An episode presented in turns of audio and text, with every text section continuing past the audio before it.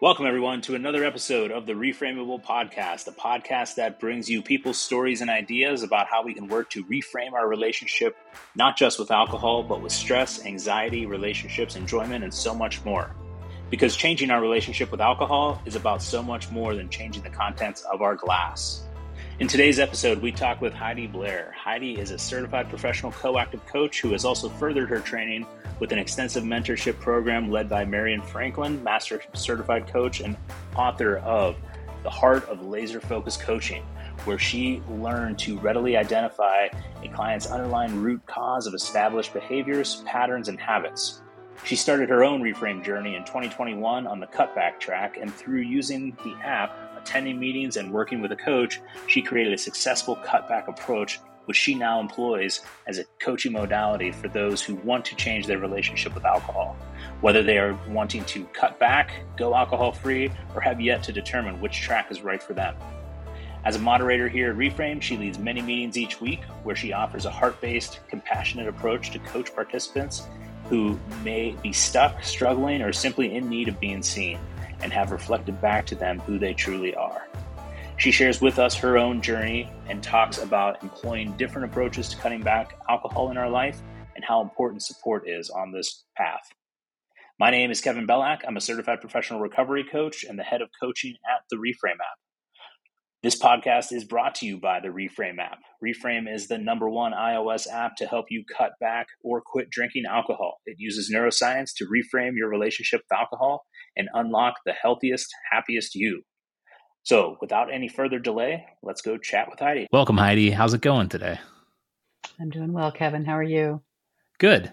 Yeah, can't complain. It's a Tuesday, although we just got off a, a reframe meeting and we were talking and somebody asked like what day is it and i'm like i think it's tuesday and they were like oh as long as it's not monday again and i'm like well monday's typically been my, a good day for me now and tuesdays is my bad day because i'm like it's not close enough to the weekend and it's still too early in the week so maybe that's just me yeah well you know how i feel about monday kevin i love monday. monday. just gonna out myself yeah. love monday yeah, I found out on my own journey that uh, Mondays aren't as bad as they were when I was drinking because obviously you wake up and you have to go to work and, and deal with all that stress. But um, but yeah, so it's definitely changed over my time here on my own personal path.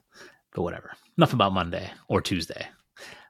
Welcome everybody. Listen to this on Friday uh, or any other day of the week. Heidi, if you'd like to stop my rambling on the days of the week, and if you want to share a little bit about your story, uh, please feel free.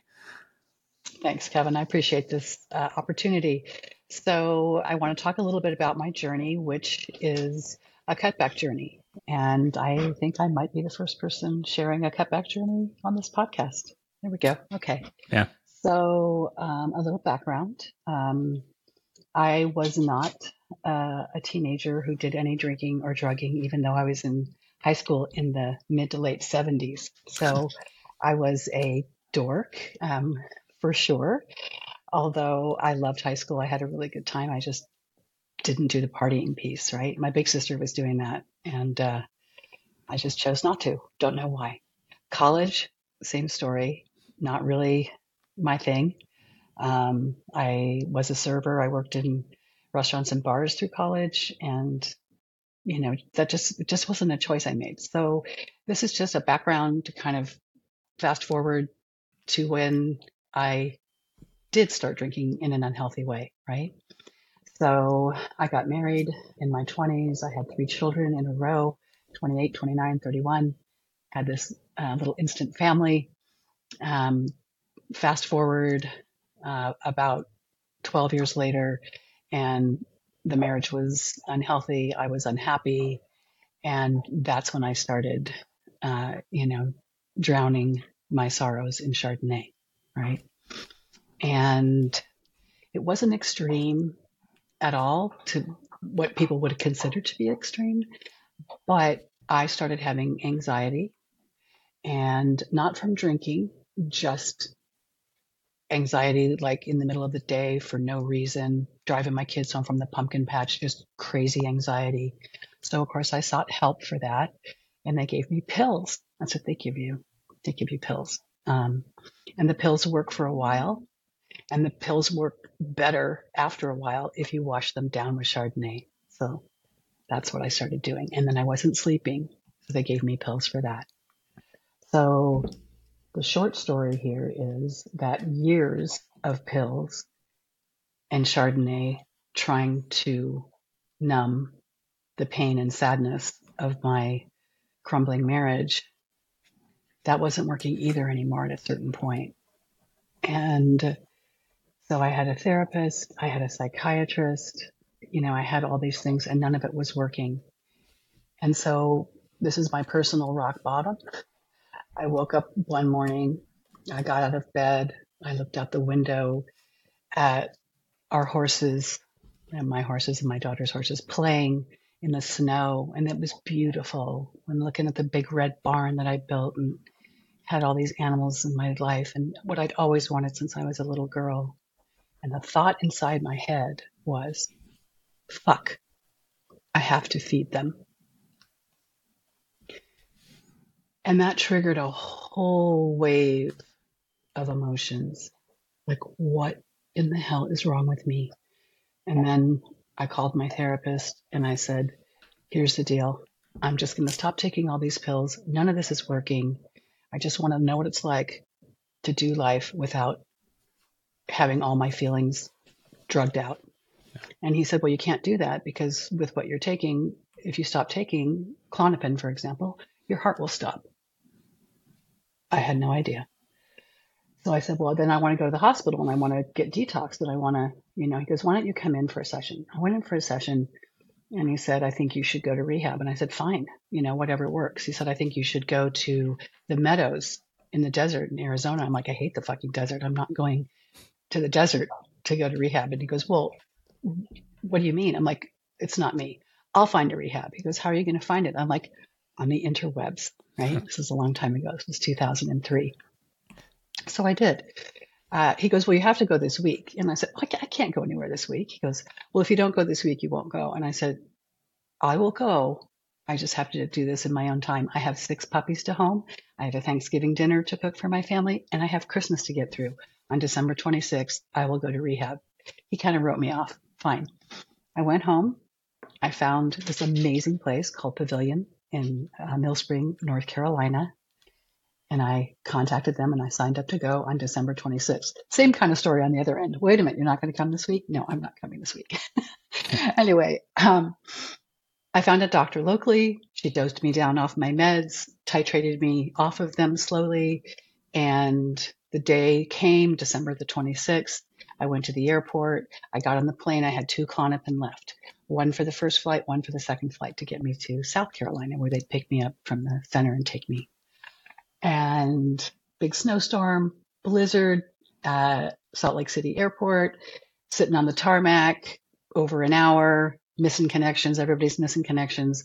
Woman runs up to the front of the plane. I was sitting in first class and said to the flight attendant, I think my husband's having a heart attack and this is the day after Christmas. Were there any medical personnel on board? No, there were not. Small plane. I thought about it and I'm like, I'm pretty sure this guy's having a panic attack, right? So I went to the flight attendant and I said, I have an idea. And I took my two blue pills out of my purse and I walked back and I looked at him and I said, Is your heart beating out of your chest? His eyes were, I said, It feels like you can't breathe. Everything's tight. I'm like, Okay, you're going to put this under your tongue and you're going to stay with me for five minutes. And then you're going to feel calm. You're going to be okay. I think you're just having a panic attack.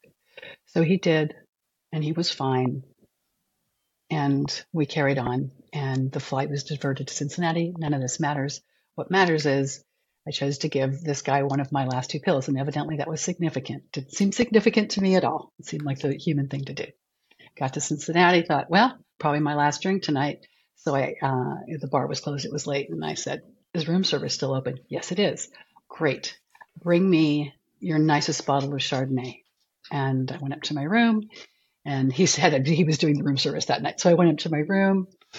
Uh, I made a couple of phone calls, and he knocked at the door, and it had the little towel around it, and said, "Here you go. Uh, do you want me to open it?" And I said, "No, no, I got it." So he left. Um, I put it on the table. I took the towel off. I pulled it out, and it was a bottle of Glen Ellen. Ugh. Wine snob. Okay. Stuffed that thing right back in the ice, put the towel over it, went to bed.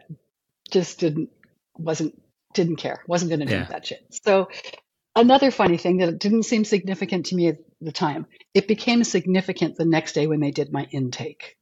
Okay. So intake is a big deal. It takes hours, you know, long story short, at the end of my amazing six weeks in rehab, and yes, I went for six weeks because that was an option. And since I had been titrating down, they knew that I wasn't going to sleep in the beginning, which I didn't pretty much for 10 solid nights awake with my thoughts. And wow, what a trip that was. Anyway, I went to rehab. I figured out a lot of things. And although when you leave rehab, you're not supposed to go home and make big changes in your life, my counselor, my personal therapist, while I was there, called me into her office because they do family week and your spouse comes out for the week and then they put them through the paces, right? Mm. She called me into her office. She goes, You know that little meeting where they told you not to make any big changes, like leave your spouse and stuff like that? And I said, Yeah. She goes, Doesn't apply to you. Okay, thanks. Because what I needed was to get out of my very unhappy marriage. What I needed was to find who I was. And I got a glimpse of that by sitting in the front of the class and raising my hand in rehab, just like I did in high school. I was the dork again right? So mm-hmm. I dorked out in rehab and reclaimed my life in 2004. Okay. Fast forward, not going to go through the rest of my life because I was 47 then, I'm 64 now. COVID was a thing. We all have talked about how COVID was a thing, right? COVID was a real thing for me. Um, my three children were still, you know, travel bug people, and they were like, "Hey, Colombia's open. We'll go to Colombia." You know, all kinds of crazy external things. Not to mention, I lost a really big job with money and benefits and all the things. And when you lose a job in your 60s, I got to tell you, it is not pretty because it, it's not easy out there. I don't care what anyone says. It's a, you know, you're discriminated against with age. And I knew that. And so I was exponentially freaking out. And our community, our county in California was the first county to get the shutdown, the shelter in place order. There was no going anywhere. The impact of that, the impact of the people that I lost to COVID, the impact of worrying about my children getting this thing that we thought everyone was going to get and die from. I mean, that, you know, it just exponentially freaked me out. And just ramped up the drinking. Like, you know, I'm not alone in this, I know. But it was funny at first because my husband and I were joking about it. And then eventually, a year later, we were vaccinated and things were getting better and whatever. It wasn't funny anymore. And the drinking was definitely affecting the quality of my life. I was still unemployed. Um, that was a really good reason, right? So I found Reframe. Yeah. Facebook ad. Thank you, Facebook, because I'm that girl, right? and I joined Reframe as a user um, and that was in December of 2021. And I eventually got another job, same kind of job that I'd been having that had been stressing me out, and that wasn't good for me for the last long time period of time. But I'd been a coach for 12 years, and I had coached people, you know, as like my side hustle, because it's hard to get that going in the beginning and make it make an income, right? So, long story short, I lost another crappy job. I literally got the email while I was live on a reframe call and said, Oh my God, I think I'm getting fired tomorrow. And I was like, What? That was the best thing that ever happened to me. And then on another reframe call, someone said, I want, I can't remember. I think it was you, Kevin. And if this was your question, please, please tell me. It was like, what is your why and is it still valid or do you need to tweak it or up level it or something like that? I, I really yeah. think it was your meeting. Yeah and uh, and he said take some time and think about it and you know if it comes to you today share it right so i was really mindful of that and i was thinking about it and i was like oh damn and i raised my hand and kevin called on me and i started sharing it and i started you know breaking down in tears because I said, I am no longer going to play small in my own life. And I, I had known this. Tara Mohr was a coach. She wrote the book, uh, A Bigger Game, play, you know, playing big in your life. And, mm-hmm. and, and she had autographed my book. She went to the same coach's training as I did. It's like, you know, I'd known this for so long, but it wasn't until that meeting that it was like the light bulb went off. So a couple of weeks go by and I'm unemployed again. And I'm like, oh my God, I'm a coach. I'm going to email Kevin. And I emailed Kevin and said, hey, here's what I'm thinking. And he wrote back, hey, let's do a Zoom call. that's how I landed here. That was a way longer story than I anticipated telling. uh, no, hey, it takes as long as it takes, right?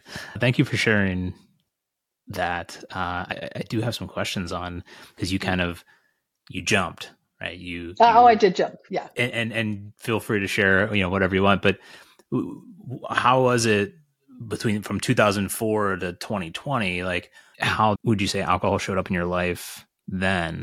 So I did a year of sobriety, which I promised myself I would do after I got mm-hmm. home. And I, in my community, it was small. What they recommended for me was to go to Codependence Anonymous. No shock there. Okay. Um, and we didn't have a CoDA meeting. We had AA and NA. Um, and so I chose AA. Uh, and, you know, the pills were not necessarily narcotics. There were benzodiazepines and, you know, sleeping pills and whatever. So I, you know, I'm actually allergic to narcotics and opioids. I think I said that to you, Kevin, because we yeah. share the, the back problem. Um, so I, that's a good thing, right? Yeah. Anyway, I, I found AA um, to be the best place for me because it was what was offered. And so I went. Um, my treatment was also based on the 12 steps. So it was a natural progression. That's mm-hmm. what was going on, you know, uh, at the time. And um, I enjoyed it uh, to the extent that it's it's one of those places that's not for me. You know, I'm one of those people. It's not for me. I don't believe that I'm powerless. I don't believe that anyone is powerless, really. And so that was a thing for me. I also don't believe that we're all the same, right? So I ended up uh, leading an evening women's group. Um, I ended up, I never sponsored anybody, but I did mentor one woman who just happened to be older than me. And, you know, when I dropped down to her this truth, sweetie, we're not all the same she's like, oh, yes, we are. Yes, we are. She was really emphatic about that. And then I explained to her, you know, you play the piano like Mozart. You're the only person in the room who does that. That makes you different. And somehow she could hear that, right? You know, we're all on the same journey. That part makes sense, you know, but nobody's story is the same. Nobody's background is the same. No one's way of drinking is the same. So I did my year and then I figured out, you know, how to be a normie, which is what they called it back then. Yeah. So I just carried on normally until COVID and things got nuts. So when you joined Reframe then, what was your thought like, okay, you got the got the Facebook ad, you clicked on it. Um, you know, those always uh, those those things always seem to show up. Like I'm not saying that that ad, but like things like that always seem to show up when you're when you need it, right? Because totally. your, your brain's looking for it almost. Um, totally. I'm sure I was googling alcohol yeah. cessation. I'm sure that I was, you know, involved yeah. in some sort of. I love research, so I don't remember now, but I remember I see that ad and I'm like, of course I see this ad. I'm going to click on that, you know, and and then I I downloaded the app. Like I like I'm interested. This cutback thing sounds cool to me. That's what I want to do. So I'm curious, like, what did that that picture in your head in I think December of 21, right? That picture in your head of how you wanted to be. Um, what did that look like? And, and and maybe compare that to how it is now, right? Like, because I, you know, I was just talking the other day about how get rid of that that image uh, in your head about what you think your journey with anything, whether it's alcohol, whether it's something else, like what you think your journey looks like when you start or, or along the way is not what it's going to look like whenever you get to where you think, you know, right. to that place that you think you should be. Um, you know it's going to change. It, it, could you could get maybe the same result, um, but it's it never really looks that way the, the, the way we paint it, right? Because we don't know.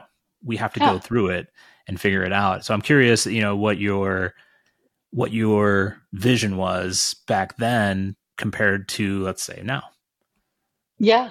So I what I wanted back then was just to get back to what I considered homeostasis, where, you know, I was not drinking daily and over drinking and having brownouts. And you know i wasn't blacking out i wasn't passing out i wasn't throwing up you know it wasn't like that. But it was fuzzy and uncomfortable. And the next day i you know i felt awful. I mean you already have brain fog when you're in your 60s anyway. Why add to that nonsense you know? So so what i wanted was a greater quality of life. And what i wanted was a program that had the steps and the systems in place to guide me back to where I wanted to be or where I thought at the time I wanted to be. It's not where I am now, but that's cool because yeah. you during it morphs and then it's like, oh, I want more, you know. Yeah. So there's that growth. Does that answer right? your question? Well, yeah. Um, you know, what what do you feel? I guess if you'd like to share, like what your what your journey. You know, I don't like to for for anyone listening, there's probably people I know I used to do this too. Like, how much was she drinking? What, you know, what was she drinking? How much? When? All you know, there's all these questions that uh, that come up, and and I, I think the the how much is is not as relevant as I mean, it can be in certain circumstances, but because whenever we say like, oh, I was drinking 10 drinks a night or five drinks a night or 20 drinks a night, whatever it is, like we, we then immediately compare, right? I have like, an answer. Too much too often, too early. Yep, love it. Um, because right, that's what's you know, it, it, wasn't serving you in your life, right? It was, it, it, was, it. You were, um, you hit your personal rock bottom back in the early 2000s. It sounds like, and you hit, you you felt you, you either had, you know, and I, and rock bottom, I just feel is is just relative to the person, right? Um, totally. And maybe you hit another one here and it probably looked different. Uh, but you got to that point where you're like, I, you know, I can't keep doing this. I need to do something.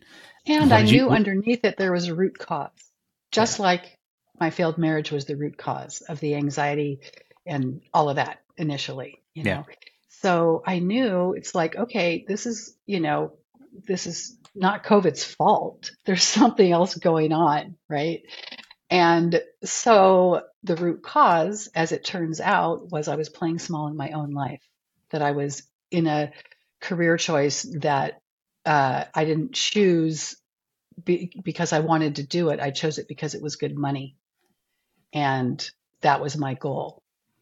And that's why one of the things that I coach on is, you know, don't work a shitty job if you don't have to, you know, get an exit strategy, get a new job. It's important you know, to do work that we love. I, since motherhood, which was a full time stay at home job for me, mm. I have never had a cooler job than that until now. And now it's exciting and life is good. So I had a root cause again, right? Yeah. I had another yeah. thing that I had to look at, examine in my life. Um, and that was it. Yeah. So I, I owe you a debt of gratitude, Kevin. I'm just going to thank you right now for that meeting. Oh, and, and, and, and I love that because, yeah, I mean, uh, yeah, as soon as you said, "Oh, how can you tweak it?" I was like, "Yeah, that's probably that sounds like something I would say." Um, but no, thank you, and that's and that's a that's an important question because that that reason why we start out right is not static. It changes. Now there there could be that overarching reason that we do it, but there's things that get added along the way that we pick up because as we work on ourselves, as we work on this thing, then it's like, oh yeah, I didn't realize that I felt better when I do this or don't do that or you know I didn't realize this you know as as as we work on ourselves these things come up and add those in add those into the reasons why you're doing this thing. Um, it's important totally. to for motivation for for all of that. Um so I like the the so too uh, let me see if I got this right. Too much too often too early. Yeah uh, And how would you, what phrase or, well, or comparison analogy would you when my husband, yeah, well, well, yeah. Oh, compared to now? Yeah. Oh, um, what would be the phrase uh, compared to that? Let's see. Uh, never early, never too much, and never too often. That's it. That's it. You know, and you know everybody has their own version of what a successful cutback track looks like. Yeah. Right. Um, and we can segue into that because that's one of the things that I wanted to to chat about with you today, yep. Kevin. Um, having been on the track and knowing a lot of the people and working with different coaches at Reframe, I might add, um, has you know given me a real depth of experience around um, other people's journeys as well as you know root causes as well as the need to be alcohol free as well as the inspiration of those people who have gotten there and in a way that I can't even imagine. And the courage and the, the stick to itiveness and all of the things you know it is just being involved in that.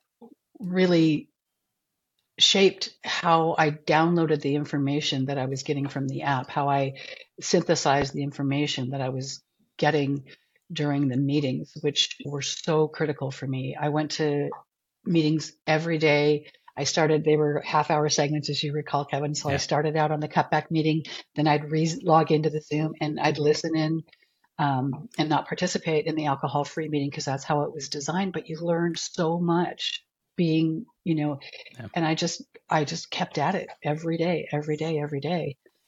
And it was part of my systematic approach because I love data um, to literally measure and time and space and time the space in between the drinks, right? So my husband and I had gotten to the ridiculous hour of 2 p.m. is okay because it's five o'clock in New York. That was during COVID, right? So, yeah. First, the first level was three o'clock on the timing, right? And then down to four, and then down to five, and then I pushed it way out until I did alcohol-free days. But a a slow step down progression, I knew from my personality type was the way to do it. It's the slow and steady wins the race, right? Mm-hmm. I'm going to be the tortoise in this situation, right? I'm going to take it really slow and be really mindful about it. Honestly, that was a huge piece. Uh, I know all about mindfulness. I've been on the planet. I didn't realize what I was doing was mindful, but you know, yeah. at the time I didn't label it as such, but it was. So measuring incrementally and making those small changes each day. I kept a log on the table that I could fill out the timing and then I'd space it and then I'd add water um, or anything NA in between. And I made sure that I wasn't hungry, of course. Um, you know, I would have dinner at a regular dinner time. I wouldn't drink before dinner ever. That was just the first thing I put in place once I got it down to, to the dinner hour, 5 p.m. for mm-hmm. for my husband and I were earlier over here. But but the point is, it took me months to get to the point where I added in my first alcohol free day. I did it so slowly, but it also for me was great because it was no big thing. My biggest fear was not sleeping that night because I'm one as a little kid that I have an overactive brain and sleeping was always a thing for me. And then I thought, okay, what's because I did 10 nights in rehab without sleeping. You know, it's like I've been there. It's pretty yeah. damn awful, but I lived. So on that first alcohol free night when I was just so terrified to go lie in bed and think that I wasn't going to fall asleep, it's like, okay, so what's the worst thing that's going to happen here? You're not going to sleep. Yeah. But you're not going to die. You're just not going to sleep, maybe. You'll be tired tomorrow. Yeah. You'll have more coffee in the morning, right? I slept. Not well, wasn't great, you know, but I slept, right? So that was the big first hurdle, that several months leading up to the alcohol free day. And then I realized, okay, that didn't suck at all. In fact, that was kind of fun. You know, it was a challenge for me. I love a challenge, right? So I kept building upon that particular track record. And I was working with Nikita at the time. And, you know, it was then two in a row and then three in a row. And the thing that she told me, which I tell all my clients now, is if you're going to do one alcohol free day a week, make it the same day each week because that lays down a neural pathway in your brain that says yep. it's Sunday. You don't drink on Sunday. And pretty soon it's not a thing on Sunday. And I'm here to tell you it's not a thing on Sunday because it just goes away. And it doesn't even matter if I go out on a Saturday night.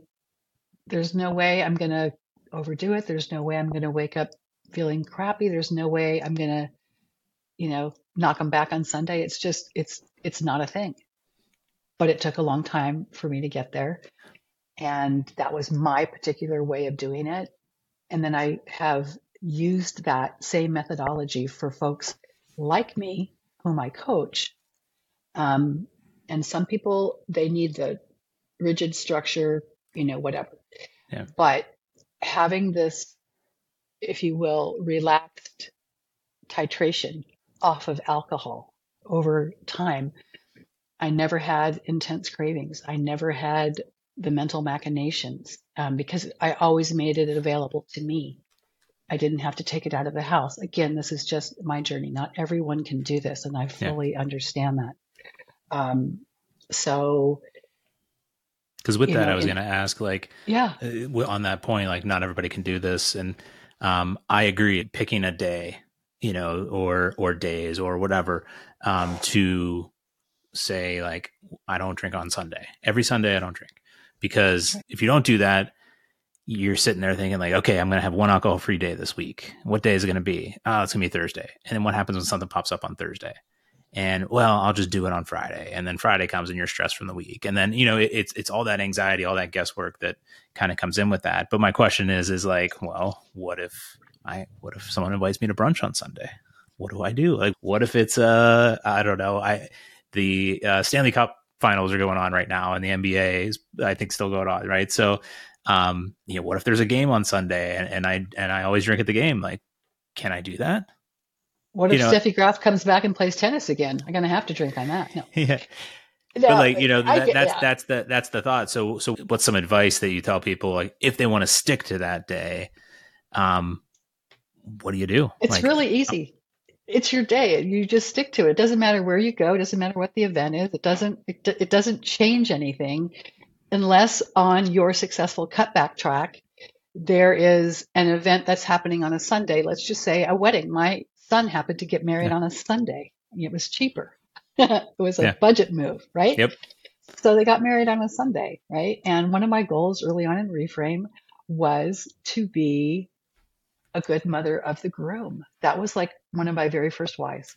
And I shared that, you know, and they got married. So I started in 2021 and they got married in, or there were two going to be getting married, I should say, in August of 2022. But that didn't happen um, because of the damn COVID. Yeah. Right. They, you know, the people were not going to come. It's long, doesn't matter.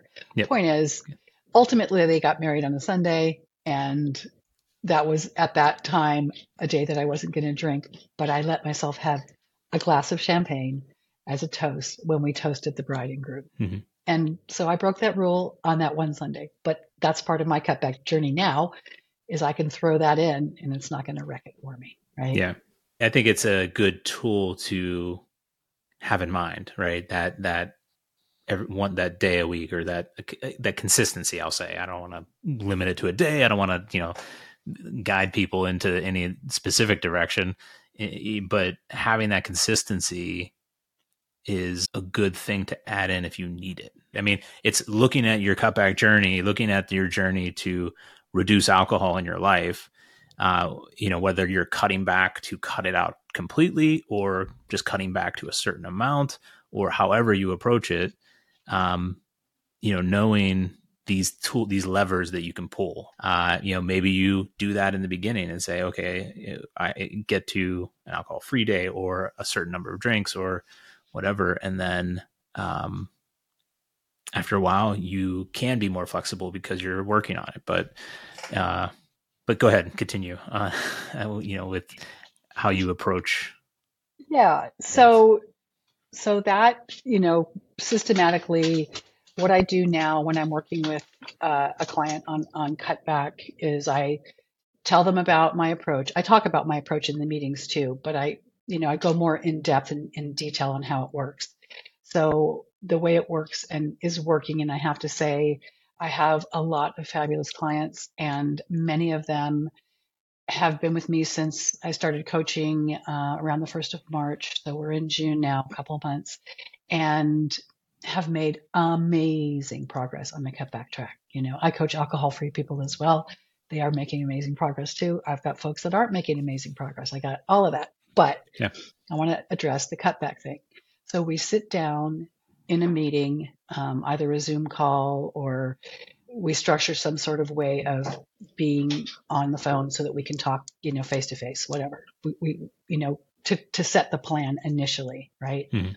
So it's where they are and where they want to go, what their current goal is, what that looks like, and then how do we back into that, right? And for a lot of people, having an AFD in the beginning, alcohol free day, is not going to fly. And I was one of them. So I have a lot of respect around that. Yeah. So, you know, let's just talk numbers here because you have to talk numbers with an individual. And on the broad yeah. thing, we don't need to talk about it. But so I'll just make this a random example 10 drinks a night, every night. That's the starting point, right? Where do you want to get to? I want to be able to have one or two drinks and I, I only want to really drink socially. I don't want to drink at home alone.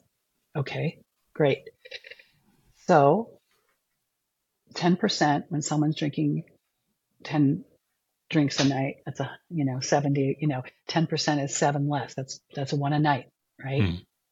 It's not a big, it's not a big increment really. You know, it's not, it's not hard. So I start out with them. If they're not ready to go down to nine in the beginning, then we do this. We, I write out the week in my notebook Monday, Tuesday, Wednesday, Thursday, Friday, Saturday, Sunday. And whatever day it is, I'm like, okay, it's Tuesday today. And I'll say to them, what, what do you want to do tonight? Well, I want to have the 10. Okay, cool. 10 is good. Nine is better. And I do a 10 slash nine on my note. How about tomorrow? Same. Okay, 10 is good, nine is better. And then eventually we get to a day where they're like, okay, I think you know, after five or six days of doing this, I can do nine. Good. Nine is good. Eight is better. And we literally carry on. And then I look at the app and I look at their, my phone and I have their drink totals and I check on the daily how they're doing. And some of them, you know, kind of limp along and struggle a little bit. And then we regroup and we, you know, we back up and start over and figure it out again, or we add something different, or we take something out. We talk about what might be the trigger, and if we can take out a trigger, then we're we're going somewhere, right? And that's a big part of that too. So that's super individual. Then I have really, really excited, ambitious clients who go literally, this is no joke, from tens and nines to sixes and fives in the span of 10 days. They just really cut back and they're doing great. And then they fast forward another month and they're doing threes and twos, and then twos and ones. Then they have to go on vacation. This is like, how do I go on vacation? I'm going on a cruise. Okay, let's talk about that. And then we, what's legit? How do you want to feel on vacation? How do you want to show up? If you're going with your family or you know you're going with a group, how do you want to be? you know, is this going to be a trigger? We go through all of those things. Each individual has their own things because vacation is a trigger. Going to the airport, trigger, you know? So we walk through all of that and set up a typically a separate plan for vacation so that they don't come back from vacation and feel like they screwed up their whole program. They come back from vacation going, that was vacation. This is home. And that has been incredibly successful and, you know, people are vacationing now. I've got a lot of clients doing this. They're touching base with me on the daily. I did this last night. I'm good. I, you know, I didn't no day drinking. That's the other rule. Um, if you don't want to day drink at home, I highly recommend you don't day drink on vacation. They make amazing mocktails. You know, they'll put the umbrella in. Yeah. It's all good. But I try to keep it as consistent with home as possible when it comes to the time frames, right? That's super important. You don't want to creep back up.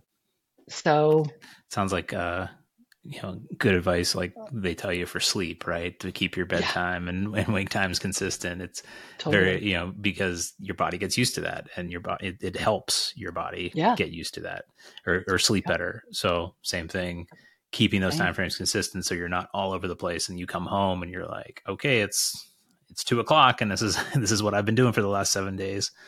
Yeah. Um yeah. Yeah that's just you know it is like sleep hygiene. It's the same thing. It's it's keeping it real you know getting the adequate and, and you know and you know we all know that if you have one at noon you're never going to make your number last until into the evening on a vacation. You're just like that's not going to happen. You know that yeah. that's so yeah. And and so that you know part of it and then the buy-in you know and then let's face it, not everybody's buy-in is 100% when you first yeah. start talking about the plan, right? So there's some flailing around, there's some slips, there's some getting mad at themselves and, and all of that stuff. And I'm like, yep, I get it. But what's going to serve you most, what's going to serve you now is reassessing, reevaluating, re looking at root causes, triggers, um, urge surfing a craving like is so important. You know, I played that damn numbers game, Kevin. so addictively, I gotta add, because it was a challenge. 2048? Yeah. Yeah. And uh, I had to break up with that game eventually because it was that was a challenge. But um, anyway, but that was how I got from two to three, from three to four, from four to five. You know, and uh, it it was the one thing that I did, and I also kept it to one thing. I know a lot of people do a lot of things to get through that hour of the day, or go for a walk, or go mm-hmm. exercise, or whatever. But for me, consistency is key. Uh, for me, to repeat behaviors over and over and over again.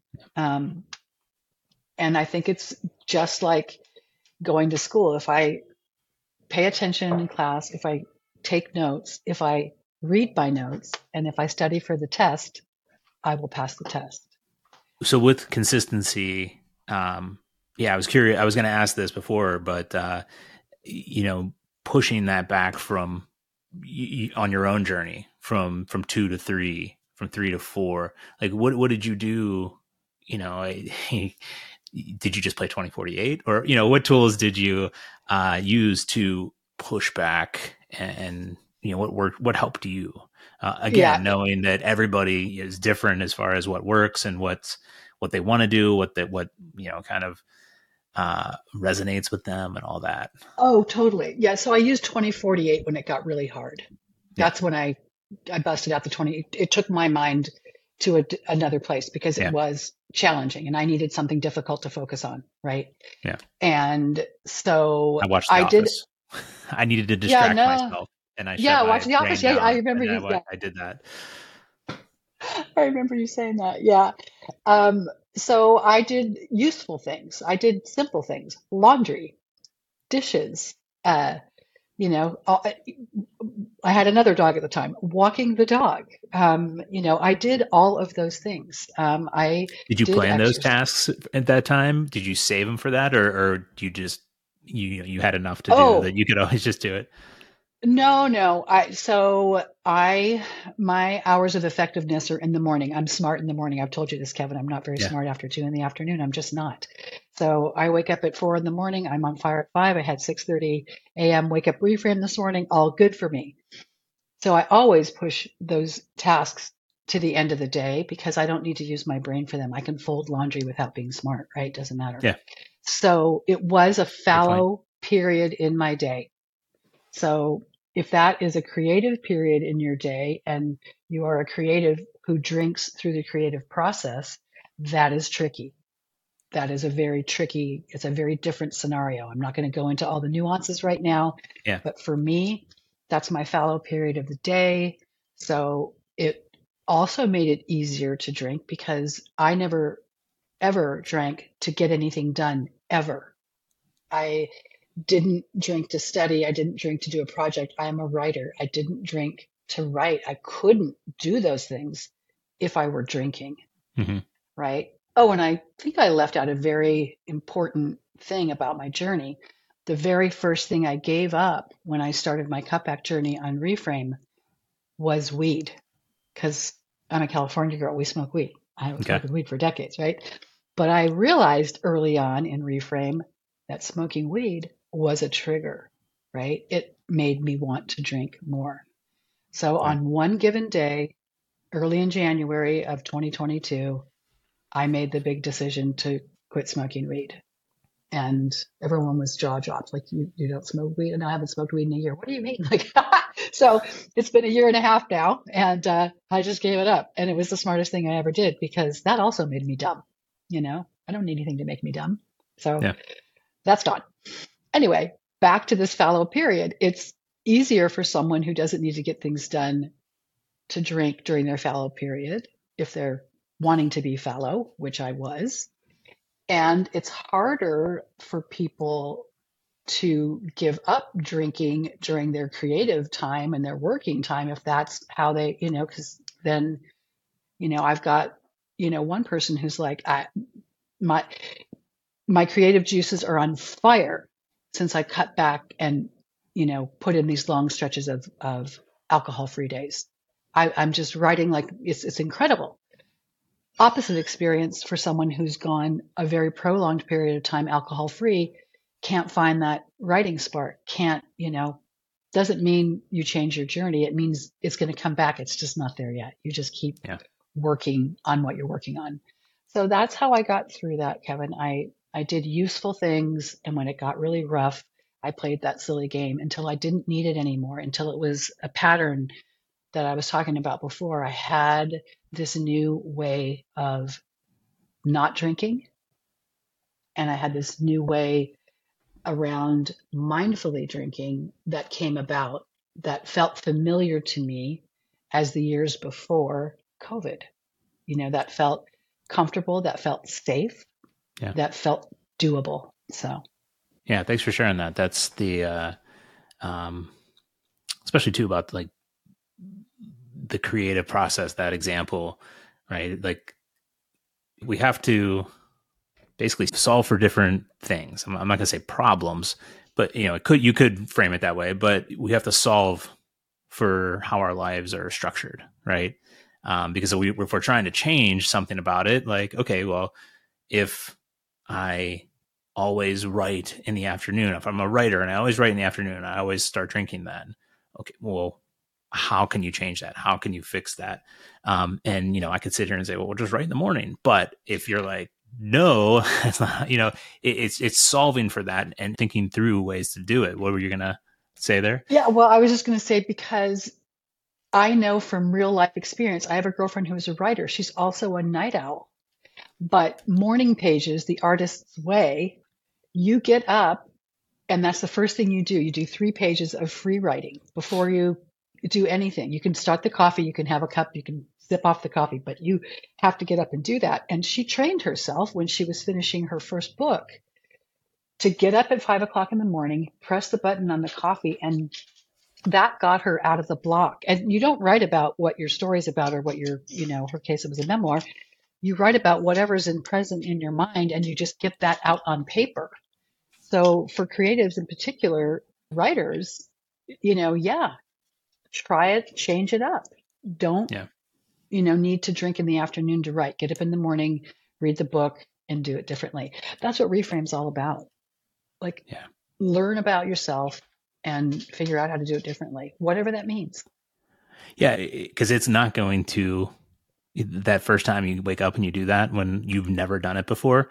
It is not going to feel good. It's not going to feel No. right.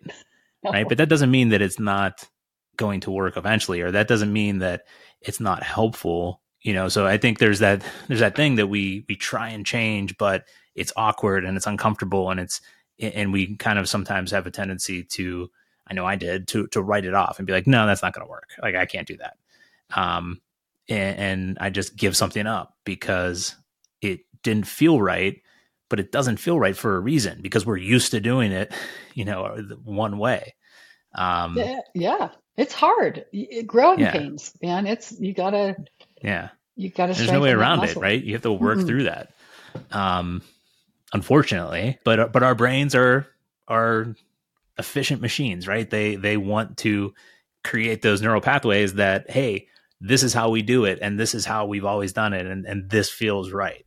So exactly. to change that, it takes laying down new pathways repeatedly over and over again you know maybe not for the same if you did that for 20 years it's not going to necessarily take another 20 years to change but it's going to take some no. time yeah yeah and that is the thing time is on our side right you know we if we set out on a journey and we know we have to be alcohol free and we stop and start and have several day ones and day eights and day 27s and day whatevers you know it, it is not the end of you being able to achieve your goal of alcohol free. It is always the beginning of the part of you that's going to have this be successful, right? And it is so possible to do this with the support of the reframe community.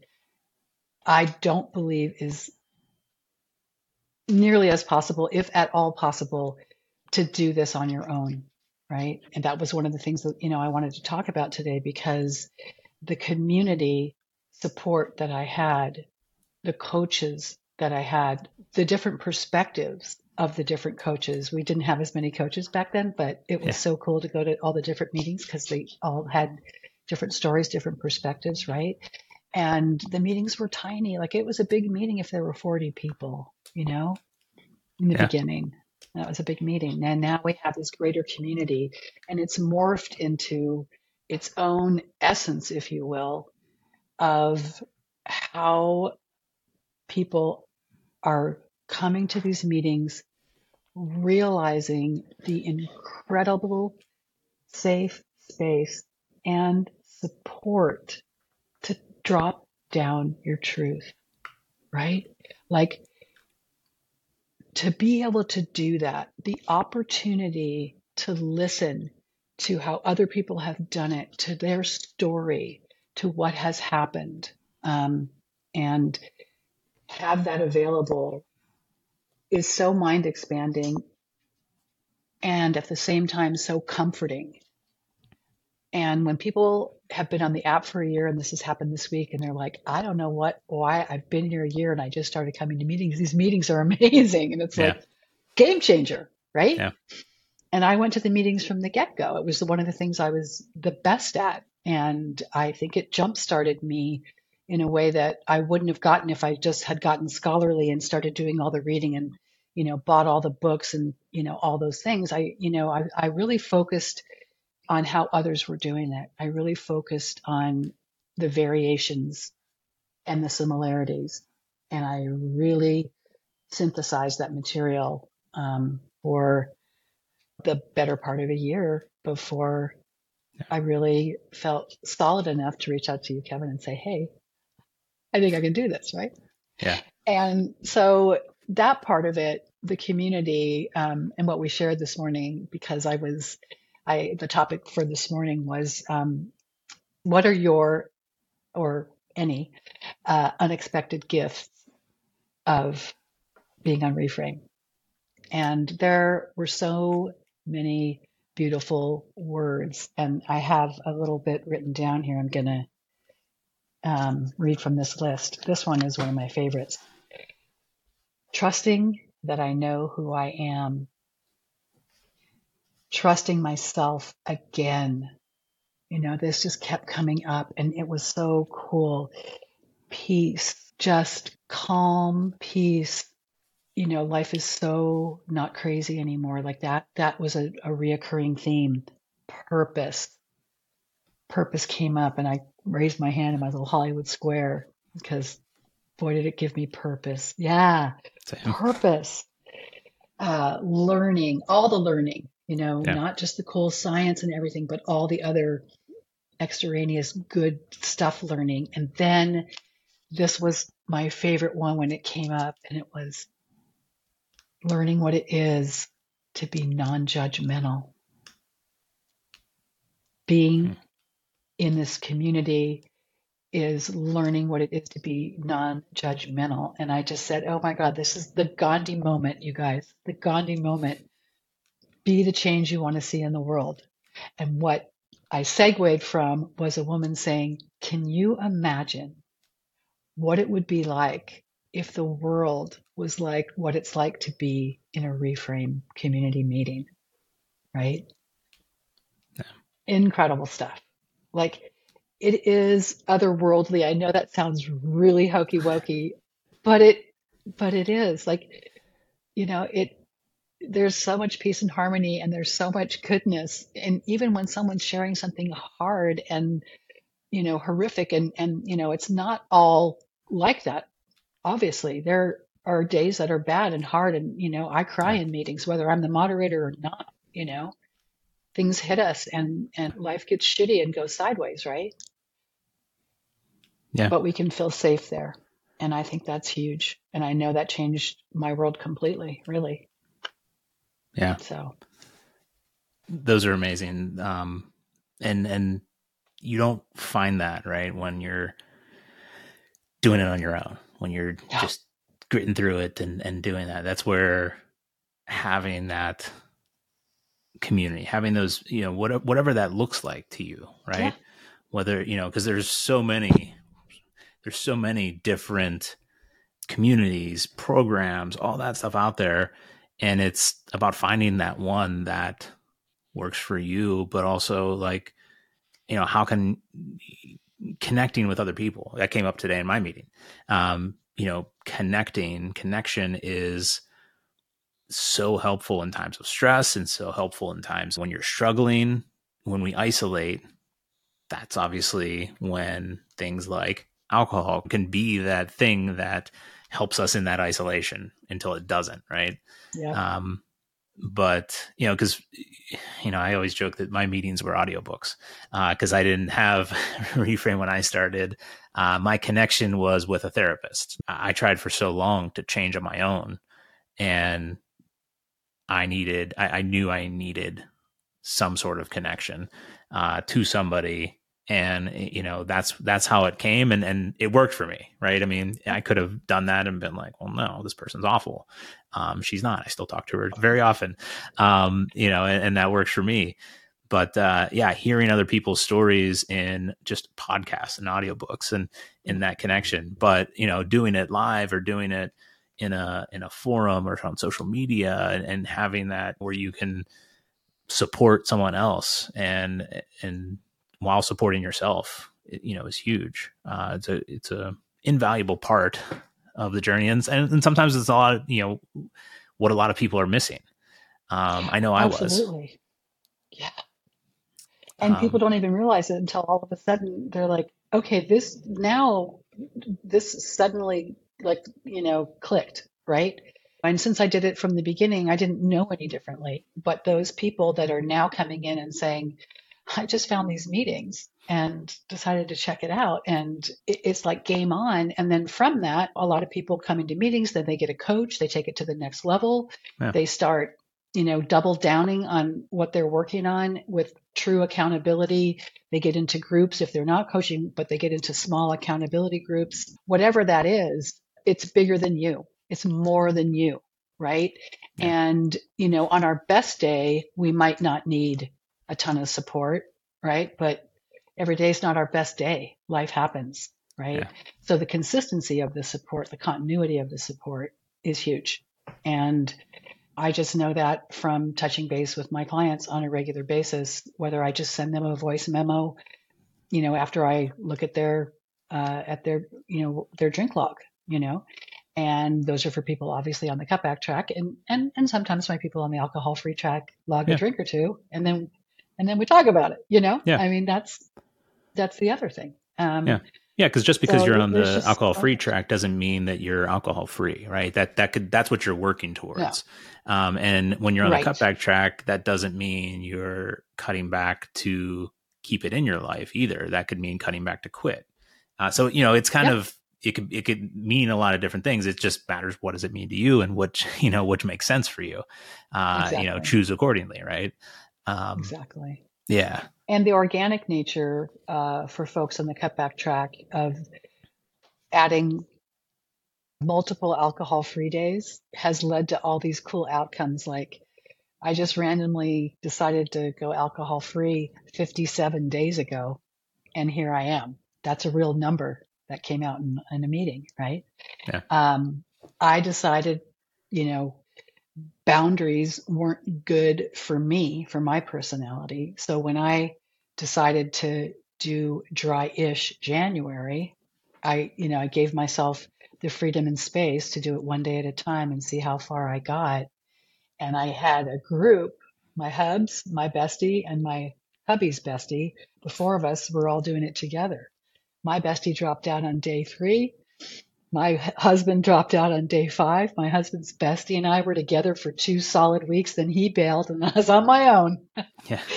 but it was fine because I had my accountability people. I had my group. Yeah. I had yeah. that going for me, right? And so it doesn't matter what others are doing around you, you can always find support here at Reframe. Yeah. It's solid. Yeah, the dryish. Now, now, now it's called damp, right? Damp January. I, or it's not my word. I know. I, I it, it, it's funny. I've embraced it at this point, but because I don't think yeah. it's going anywhere. But yeah, that's the. Uh, yeah, yeah. You know, it, it's it's not a dry January or or a dry month. Right. It's a it's a damp right. month, and that's yeah. You know, and there's value in that though, right? Because sure. you just you just said it, and, and it's I think recognizing that uh, obviously progress over perfection and all that doesn't you know there's that obvious piece of anything that we do in life um totally. but why you know it, it's because i would do that. Like i would say oh i'm doing dry january or i'm doing sober october or whatever and i would drink four days in and then be like well month's over right? But if i would have approached it like okay the month isn't over like okay I, I, had a drink or i did whatever on on that day i can still come back tomorrow. Um, and if you're if you're doing a damp or a dryish or you know whatever like there's no need to fall off right? It's just keep working on it and focusing on progress. Uh, yeah. just like you said about vacation whenever you know you have people who uh, obviously go on vacation and, and it's different than home but how does it compare to previous vacations? You know oh yeah. you drank six or seven what would you have drank before? Oh, 14? Like, yeah. you know, look at the progress there yeah. that, that you're making. Now, don't beat yourself up because you were drinking two or three at home and now you're drinking six or seven. Make that same comparison, apples to apples. Exactly. Exactly. And it, it you know, it is working. I'm watching it on the daily work with the clients that I'm coaching and it's so inspirational. It's another thing, you know, and then they get to this point and then they want to up level. They're like, all right. So one of uh, my clients was like, I'm not going to drink on the same, I'm going to have the same AFD on vacation. A lot of them give up the AFD just, you know, because they want to like feel into the vacation and be organic. And I'm fine with that. But those that are like, oh yeah, no, I, you know, I'm, I'm sticking with my Sunday, Monday, even though that's two days of my five day vacation. And and what's really cool is like you can have a really good time without drinking. It's yeah. so much fun. Yeah. Like, it, it, you know, when you, when you have that first experience of really going somewhere and enjoying it and knowing that you can have a good time, uh, like at a wedding, like I can sit at a bar and order food and watch sports on TV and I don't have to have a drink. I'm not triggered. I'm lucky that way. I'm not saying that's for everyone, uh, but you know, when you can start doing these things out in the world um, that used to be hard or you know whatever but you've figured out how to grow that muscle how to make that not a trigger and get past that. Um, it's a milestone right? It, yeah. it's you know it's it's success. So everybody's path is different. Everyone's definition of success is different. And and we honor that here and that's what i love about being here and, and being with people here that I can give all of that to when I'm coaching them. It's like, you get to do you. That's my yeah. favorite thing to say. You do you, yeah. right? And in about eight minutes, I'll be starting a meeting where I'll probably say that once or twice. That's a good, uh, good reminder for me. Thank you. Um, and, and, and you know, I, I think that's important too to challenge yourself, right? To to say, you know what, I'm on vacation. I'm going to keep that alcohol free day that I'm doing because see what it's like, but don't look at it as like you're depriving yourself or, or I'm going to go to this concert. I'm not going to drink. Uh, you know, don't look at it as depriving yourself. Flip it. Like, what are you gaining by doing it? You're going to feel better tomorrow on your day off on, or day on vacation. You're going to remember the music more. You're not going to stand in line for the bathroom as much. You're, you know, all those things. Like, what are you gaining from doing that and and challenging yourself just to show yourself that you can do it too. Yeah. Um, experience it, experience things in a different way than you always have. Yeah. Yeah. And it carries over. It, this is one of my favorite stories. I had one client that just came back from vacation and said, A, this is the first time I've ever lost weight on a vacation. B, I didn't go over my number. I didn't up, you know, I didn't drink earlier. I didn't do anything other than what I would have done at home. And I feel amazing. And it carried over into this person's uh, behavior around buffets, free food, essentially. You know, we yeah. all know that free is a trigger, open bar trigger, you know, all those things, right? Yeah. And in this case, it was an all inclusive, right? So didn't do that either. So yeah. stuck to the same exercise routine as home, stuck to the same drink routine as home, stuck to the same eating as home, and came home after a very long vacation having lost some weight. Yeah. It's one of my favorite news win, stories. Win, win, Yeah, that's awesome. Right? And it's like recognizing that that person didn't just start, you know, and some people listening like, well, I can't do that. I don't feel that. Like, you know, that person just worked on themselves and, and got yeah. to the point where they were able to put that together. So if you're not there yet, don't feel discouraged, you no. know, or that. It's yeah. just it's working on something and being honest with yourself as far as what your journey looks like and reevaluating yes. it along the way. Um, yes, I know. I know you mentioned to to sort of wrap up because I know you. I know you got to go. So, you know, I know you mentioned like measure timing and and space them out. I know that was a uh, a tip for that. But you know, is there anything else you'd like to leave uh, for people as far as how to approach their cutback journey uh, or their journey period? Because there's overlap, right? I mean, between yeah. anyone's journey. Yeah. I like what you just said too, Kevin, because in the beginning I decided to do diet, exercise, and cutback all at the same time.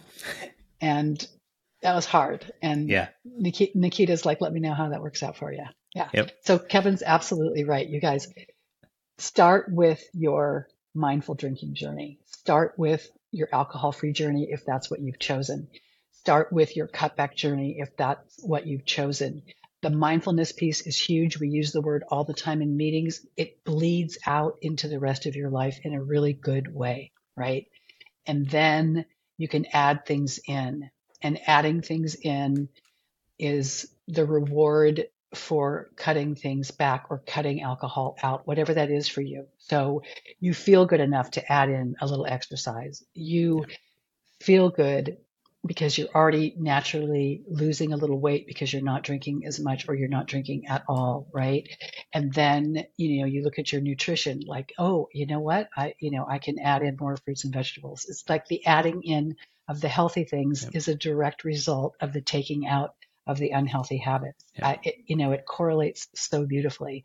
So, yeah, measuring, finding someone with whom you can be accountable when people aren't ready to share their what they've chosen with their spouse or partner or besties yet. That part is hard in the beginning. Find those people here. That will help you become successful eventually if you can share that with the people close to you. That's another layer um, that can become really supportive. It can also become unsupportive. That can be the case too yeah. um, with your people. They're not, they want the old you back, right? So you just hang out with us until you get yeah. more comfortable doing what yeah. you're doing. And that, you know, becomes less of a factor. There's so much, Kevin. We could oh, talk yes. for another half an hour about this, but join I a meeting really, to find out. join a meeting and find out. No, I really appreciate you um, making this time for me to to share. I hope yeah. that what no, I've said here you. will help. Yeah, no, I appreciate what what you've shared and and, and how you've uh, given this advice and and just again everyone's different right so giving people ideas to find their own journey um, and to work on that so thank you very much for that heidi um, if you'd like to share you know where people can find you if it's just reframe or anywhere else please uh, feel free to well yeah you can know. find me at reframe. Um, i'm getting better about leveling up my social media. I do have uh, an instagram account. It's it's new to me and it's not very there's not a lot going on there yet but it's called you're gonna love this live more drink less. So i'm at live more drink less on instagram. Love and it. yeah and and at reframe all the time so that's where you can find me i've written a couple of chapters in women's empowerment books if you're interested in those hit me up um, one of them talks a little bit about my rehab so that's kind of fun too to okay. a piece of my story in a in a book awesome that's exciting. Uh, well, thank you so much for being on the podcast today and really appreciate it. And thank you everyone for listening. And we'll see you again soon. Thanks, Kevin. Have a good rest of your day. You too.